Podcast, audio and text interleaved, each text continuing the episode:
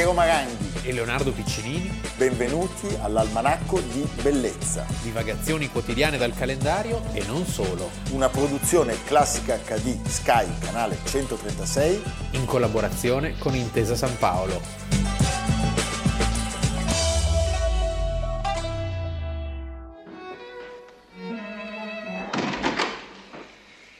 De basse mine, oui, je sais, mais muets comme des cadavres et m'appartenant corps et âme.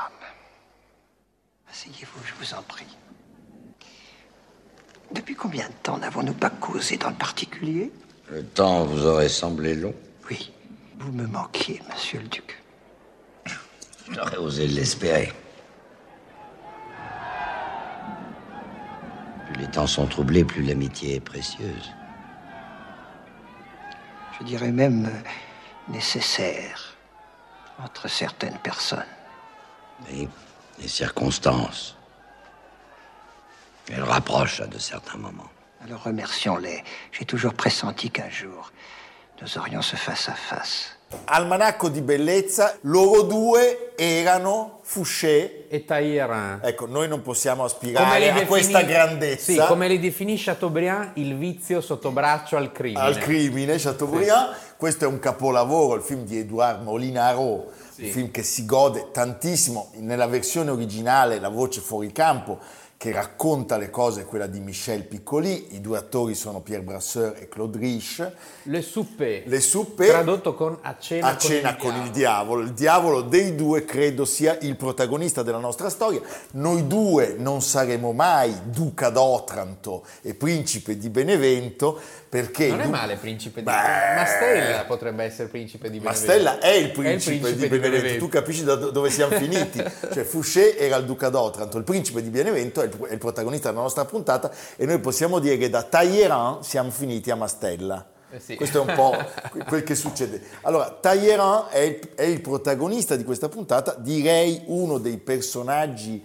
più iperbolici della storia della politica del mondo è riuscito a essere tutto. Un uomo per tutte le stagioni. Un uomo veramente per tutte le stagioni. Vescovo, monarchico, giacobino, protagonista del direttorio, poi di Napoleone, poi di Luigi XVIII, solo Carlo X, eh? poi Luigi Filippo. Poi Luigi Filippo. Poi basta. Poi basta perché a un certo punto nel suo letto schiatta. lascia il mondo. Fouché, suo grande avversario e protagonista del film con cui abbiamo iniziato, farà una fine più ingloriosa perché a un certo punto verrà cacciato dalla Francia per aver votato la condanna a morte del re e verrà rifiutato da tutte le corti d'Europa dove morirà a Trieste. Devo dire che dei due Fouché è il più intrigante in realtà, sì. mentre Tajirani in qualche modo io lo salvo, nel senso anche che... Anch'io. Sì. Anche perché alla Francia è servito... che è la continuità dello Stato. Ma poi alla Francia è servito tantissimo. Cioè lui, sì. grazie Ma poi perché io penso una cosa, noi abbiamo parlato tanto quest'anno di Napoleone, penso che Napoleone fosse alla fine nella sua meraviglia, nel suo eroismo, nella sua capacità militare, però un vulnus di quel mondo che prima o poi si sarebbe estinto. Cioè. Cioè era fatale. Era fatale perché tutto il resto del mondo la pensava diversamente, quindi uno contro tutti alla lunga non, non sarebbe sopravvissuto. E Tagliaran questo l'aveva capito dall'inizio. E certo, e che cosa accade? Cosa accade oggi nel 1815? Accade che solo tre settimane dopo la battaglia di Waterloo lui si insedia mentre Napoleone sta decidendo di, di, farsi da parte, sì, sì, lui come un tranquillo diventa come... il primo presidente del Consiglio dei Ministri della storia di Francia, Charles Maurice Talleyrand Périgord, e eh, tu dici, come dire, come è stato possibile che uno che era già così presente in tutto quello che è accaduto prima essere appunto ancora l'uomo che rappresenta la Francia? Una risposta ce l'abbiamo. Lui andava piuttosto d'accordo con un altro personaggio gigantesco che stava dall'altra parte della barricata e che si chiamava Metternich. Certo, eh sì, i due sono in qualche modo simili, cioè i due sono due gran commis, sono due servitori dello Stato Solo che Metternich serve sempre allo stesso regime sostanzialmente ed è un abile giocoliere di tutto quello che gli gira intorno. Questo invece si deve barcamenare eh, tra prima, dopo, durante, cioè la Francia in quei 30 anni vede tutto. Vede tutto il contrario di tutto. Tutto il contrario di tutto. Lui nasce vescovo. Nasce. Lui nasce vescovo e propone la nazionalizzazione dei beni del clero. No, capisci? Eh, c'è, già, c'è, già, il primo movimento, è quello, è quello interessante. Viene eletto nel 1789 agli Stati Generali e appunto fino al 1834 è un protagonista. Tra l'altro è interessante perché in qualche modo riesce anche, un po' come Richelieu con Mazzarino, a lasciare la vita terrena avendo trovato qualcuno che possa ereditarne,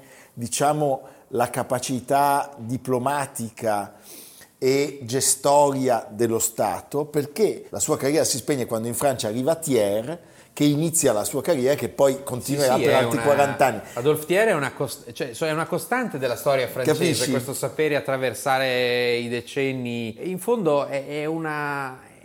è il nostro Cavour, cioè Cavour è la stessa cosa. Sì, noi abbiamo la sfiga che Cavour muoia. Cavour muore, però pensa come è riuscito ad attraversare l'epopea garibaldina riuscendo a, a, a manipolare. Certo. No?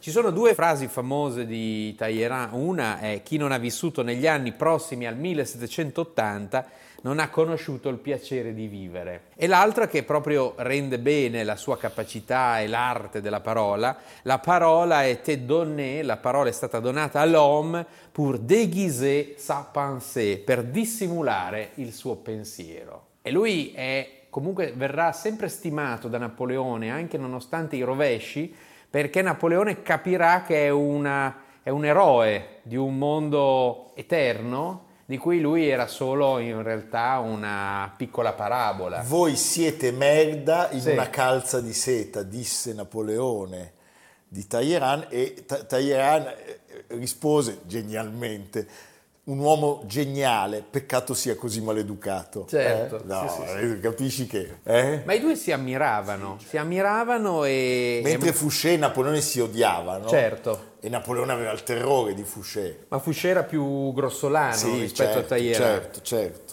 Talleyrand, ricordiamolo, eh, compra questo meraviglioso castello, il castello di Valençay nel Berry, enorme, con due torri che sembrano due elmi, e lo compra per darci feste e per intrattenere tutti gli ospiti stranieri di riguardo. Re Ferdinando di Spagna, deposto da Napoleone, rimarrà lì fino al 1814 e ancora oggi si può visitare, chi lo va a vedere, ci sono questi mobili impero, ce ne ricorda del congresso di Vienna e poi c'è era un luogo in cui era famoso il fasto dei ricevimenti grazie anche al grande cuoco Carem, Carem. che lui utilizzava per...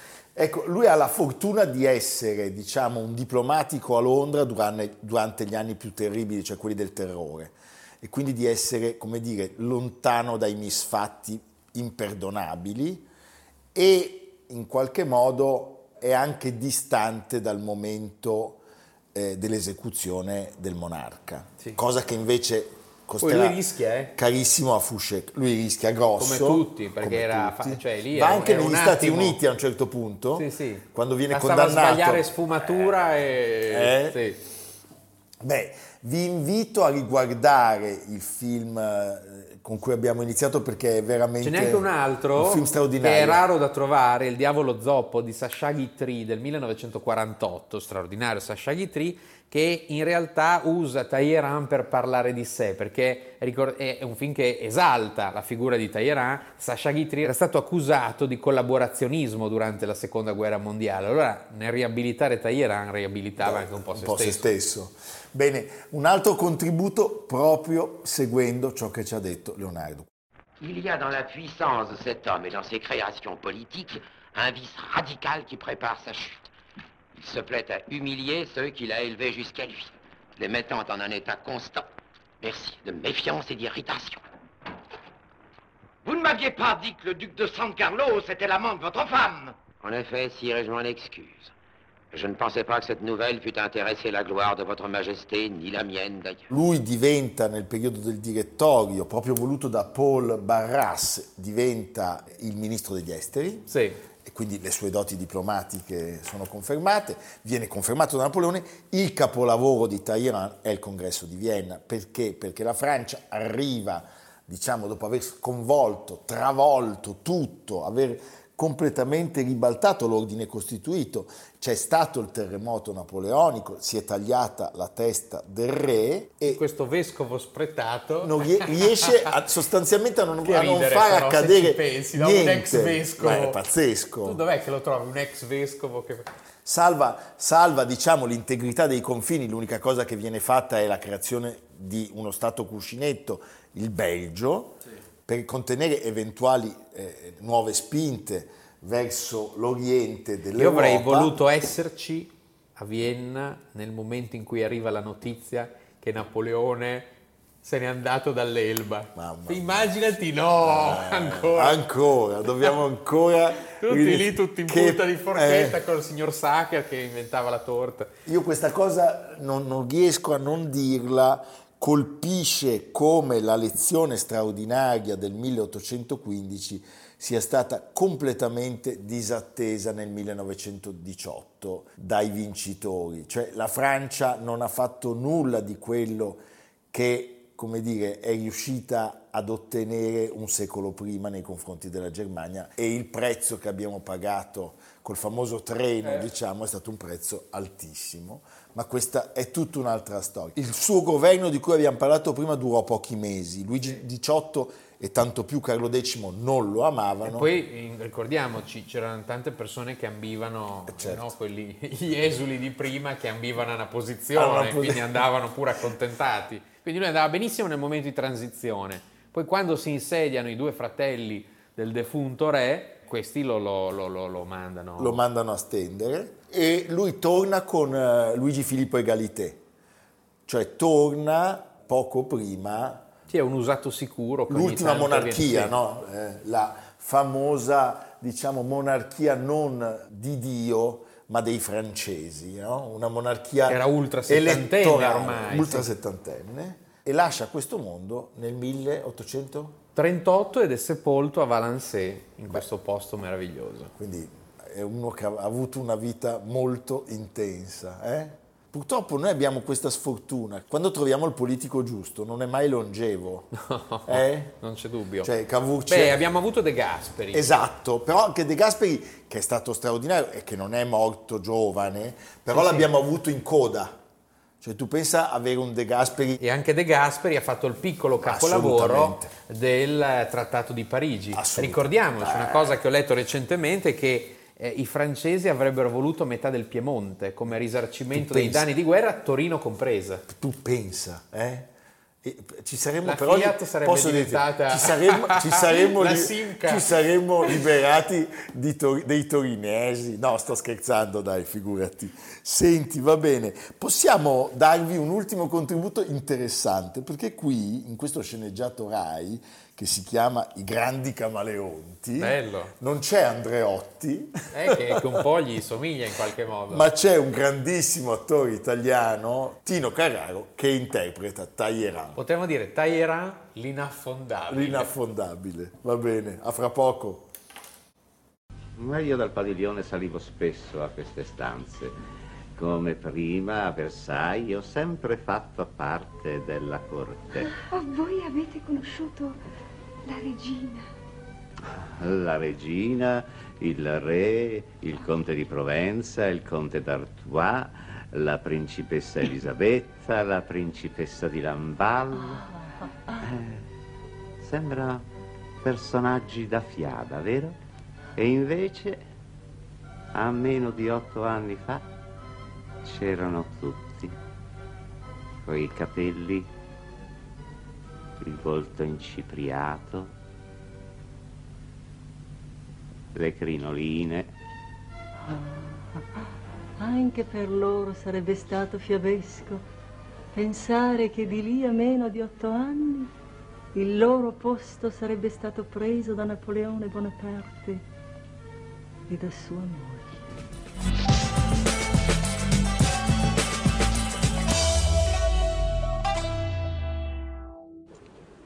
Soldiers of the Fifth. Do you recognize me? If you want to kill your emperor,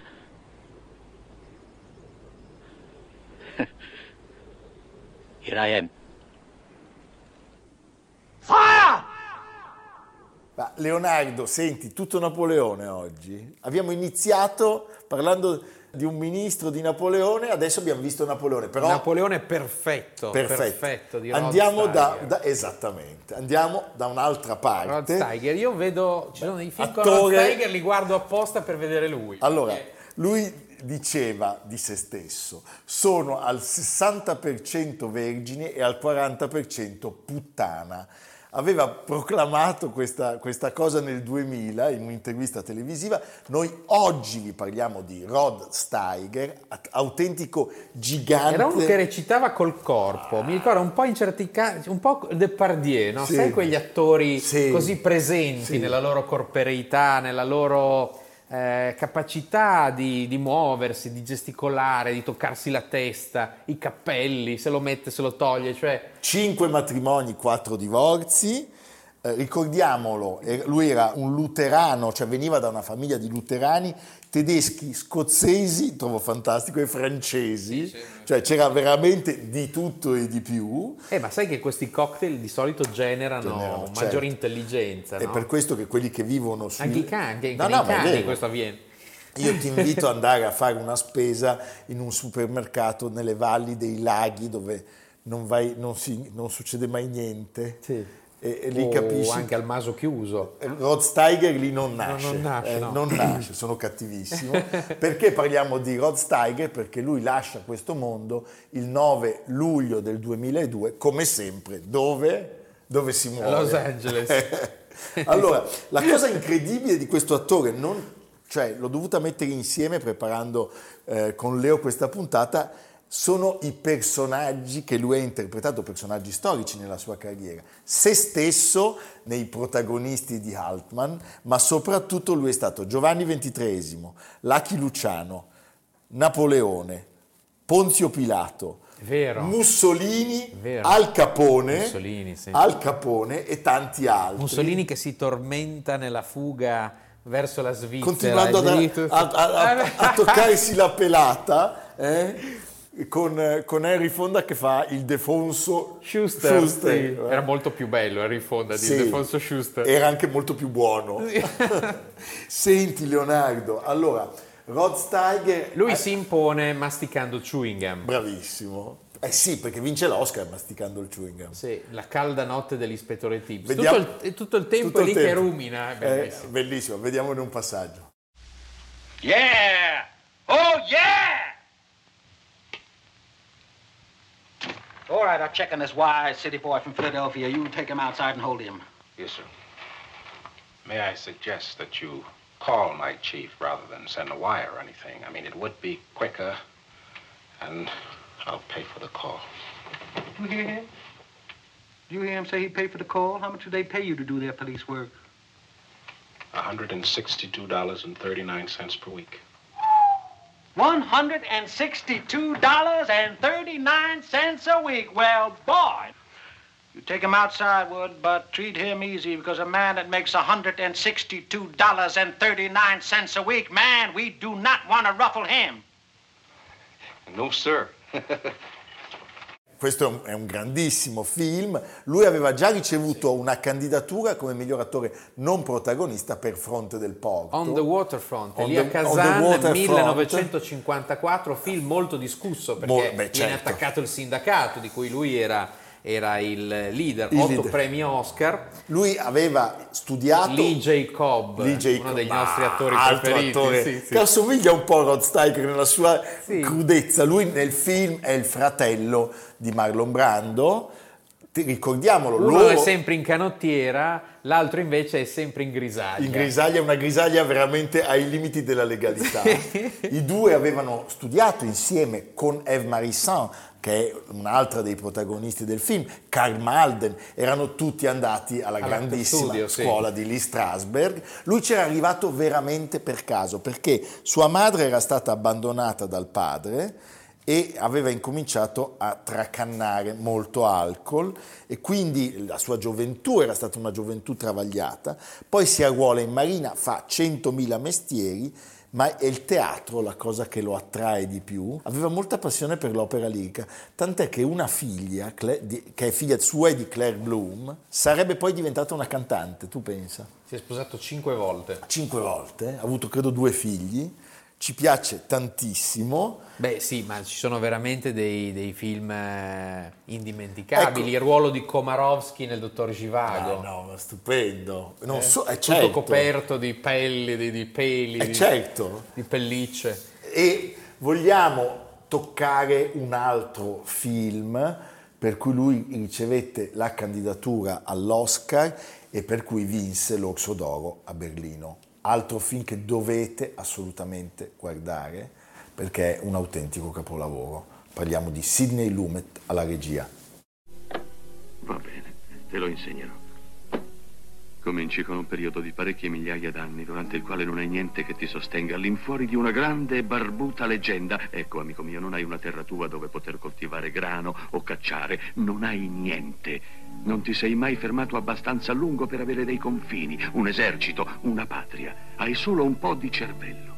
Un po' di cervello e quella grande barbuta leggenda per sostenerti e convincerti che sei un essere speciale, anche se sei povero. Beh, Leonardo era l'uomo del Banco dei Pegni, è un film bellissimo. Perfetto. È un attore, devo dire, che ha una tale espressività che nel bianco e nero è capace di regalare tantissimo, perché mi fa venire in mente un cinema in bianco e nero e fra poco daremo al pubblico un'altra perla che ci riguarda molto da vicino. Tu hai già capito di cosa stiamo parlando, perché stiamo parlando di un grandissimo film italiano. Ah beh, una, un, un film di denuncia forse è il film più importante che inaugura il filone della, dei eh beh, film certo. di denuncia, 1963, Le mani sulla città del grandissimo Francesco Rosi, dove Rod Steiger interpreta Edoardo Nottola. Che Girato in cima a questo grattacielo, c'è tutta la mappa dei cantieri che ha avviato. Beh, con lui, le riprese con l'elicottero. Le riprese con l'elicottero, sì. Le avete viste? E allora voi mi dovete spiegare perché non è meglio che quella roba si leva da mezzo per fare tanti palazzi come questo qua. Un'altra cosa, De Vita. Perché prendete questa posizione contro di me? Perché? Lo fate per confondere le idee alla gente per la vostra politica? Voglio solo fargli capire chi siete voi e chi sono quelli come voi. Chi sono io? Io sono uno che rischia il suo tempo, i suoi soldi e la sua fatica per fare sparire queste catapecchie fetenti. Ma non è vero niente. I fatti sono altri. Voi siete un fuorilegge. La legge stabilisce un piano regolatore e voi ve ne infischiate. La legge stabilisce che non bisogna fare danno alla gente e voi gli togliete le case, gli togliete il lavoro e non mi importa niente di dove vanno a finire, perché certo non vanno a finire in case come queste. Io non sono un benefattore. E chi lo pretende? Ma voi non vi fermate davanti a niente. Ci sono stati dei morti per il crollo, un bambino ha perso le gambe e voi niente. E tutto questo solo per riempire di soldi le vostre tasche. Questi sono i vostri sistemi e contro questi sistemi io combatto, non contro i palazzi. A me basta che i palazzi siano costruiti dove e come vuole la legge e non dove e come volete voi. Questo è un grandissimo film di denuncia. Sì, eh. Eh, lui, è, lui, è, perfetto. Eh, pochi anni dopo abbiamo ricordato La calda notte dell'ispettore Tibbs, che è particolarmente interessante perché è un film del 67. Sidney Poitier eh, viene imposto in quel film, eh, Sidney Poitier che è a tutt'oggi... Sì, è uno dei pochissimi grandi ancora... ancora in vita, 19, classe 1927, è lo stesso anno in cui lui è protagonista di Indovina chi viene a cena, quindi certo. diventa la prima star di colore a Hollywood. E, perché eh, fa una doppietta incredibile. Tra l'altro credo che lui sia l'altro candidato all'Oscar cioè sono quei film in cui ci sono come, sì. come, Amadeus. Beh, diciamo che il loro battibecco diventerà una sorta di modello certo. in poi per i film a venire, no? Eh, in qualche modo un suo erede di Rod Steiger è Gene Hackman. Sono d'accordo, sono d'accordo. Perché poi interpreta sempre anche nei film sempre il profondo sud, sì, c'è sì, sempre l'uomo cattivo, no? Sono, sono, d'accordo.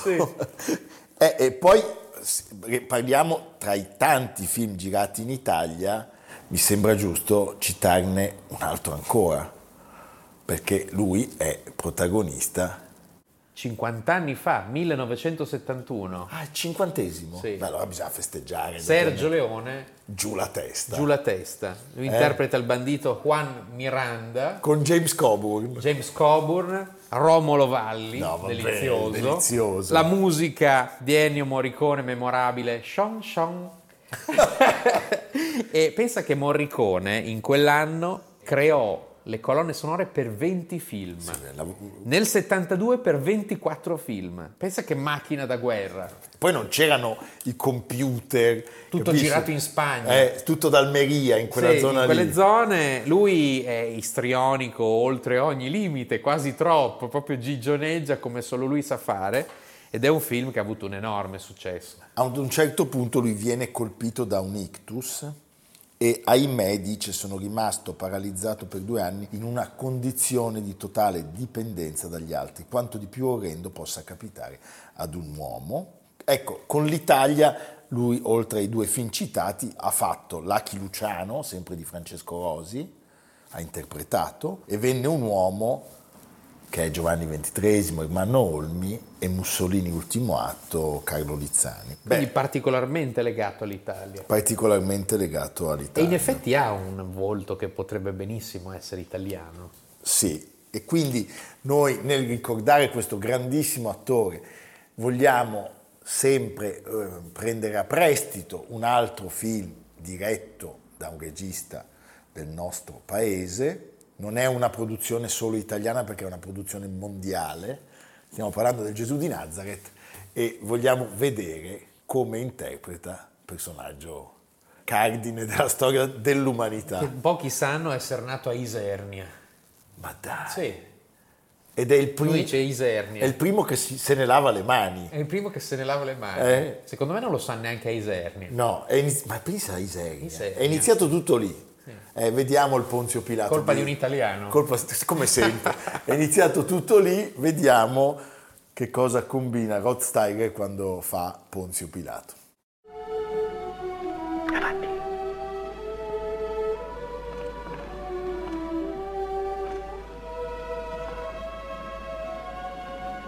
Dicono anche che dichiari di essere re dei giudei.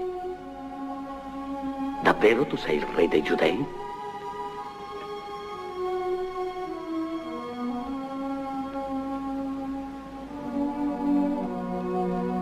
Se il mio regno fosse di questo mondo, il mio popolo non avrebbe esitato a combattere per cercare di liberarmi. Oh, tu parli di un regno.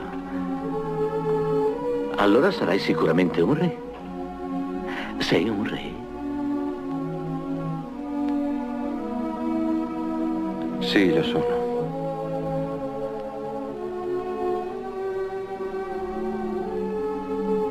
Per questo sono venuto al mondo. Per testimoniare la verità. Chiunque cerchi la verità ascolta la mia voce.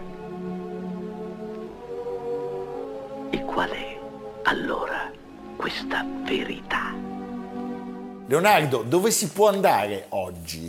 Oggi eh, io consiglio una lettura, che è anche un itinerario di viaggio in qualche modo, di un libro bellissimo che è stato recentemente riedito, tanti anni dopo, di Paolo Rumiz, da una piccola casa editrice che è la Bottega Errante Edizioni, il titolo è Vento di terra, Istria e fiume, viaggio tra i Balcani e il Mediterraneo. Sentite l'introduzione. Chiudo gli occhi e ne sento l'odore, salvia, santoreggia, fichi, bietole all'aglio, brughiera, salsedine. Istria, inconfondibile, refrattaria all'idea di nazione che l'ha portato solo sventura, terra di mezzo, spazio d'incontro. Le hanno inflitto una guerra, l'hanno divisa con un nuovo confine e crocefissa con reticolati, l'hanno fraintesa in tutti i modi. Molto è cambiato dall'uscita di questo libro, ma l'Istria eterna non molla, il profumo rimane, l'Istria è il suo profumo. L'Istria è una tavola apparecchiata alla buona, una fetta di prosciutto salato, un'oliva e un bicchiere di malvasia, eccetera, eccetera. Eh, Quindi un libro Malvasia secca, eh? Sì. Malvasia secca, direi da applausi. Sì, da io ho dei applausi. ricordi bellissimi dell'Istria, una terra straordinaria, una terra che ha sofferto molto. Pola, Parenzo, non, Non Sandro. non Sandro, e il Quarnaro, la gran seola Il del Quarnaro, il Quarnaro. Il Quarnaro. Eh, Ci viene in mente anche il Vate. Certo. Va bene, mi sembra giusto. Tutti in Istria. In Istria. Evviva, con Paolo Rumiz. Con Paolo Rumiz. Eh, mica pizza e fichi. A domani. Domani. Almanacco di bellezza, cura di Piero Maranghi e Leonardo Piccinini. Con Lucia Simioni, Jacopo Ghilardotti, Samantha Chiodini, Paolo Faroni, Silvia Corbetta. Realizzato da Amerigo Daveri, Domenico Catano, Valentino Puppini, Simone Manganello. Una produzione classica HD, Sky Canale 136 in collaborazione con Intesa San Paolo.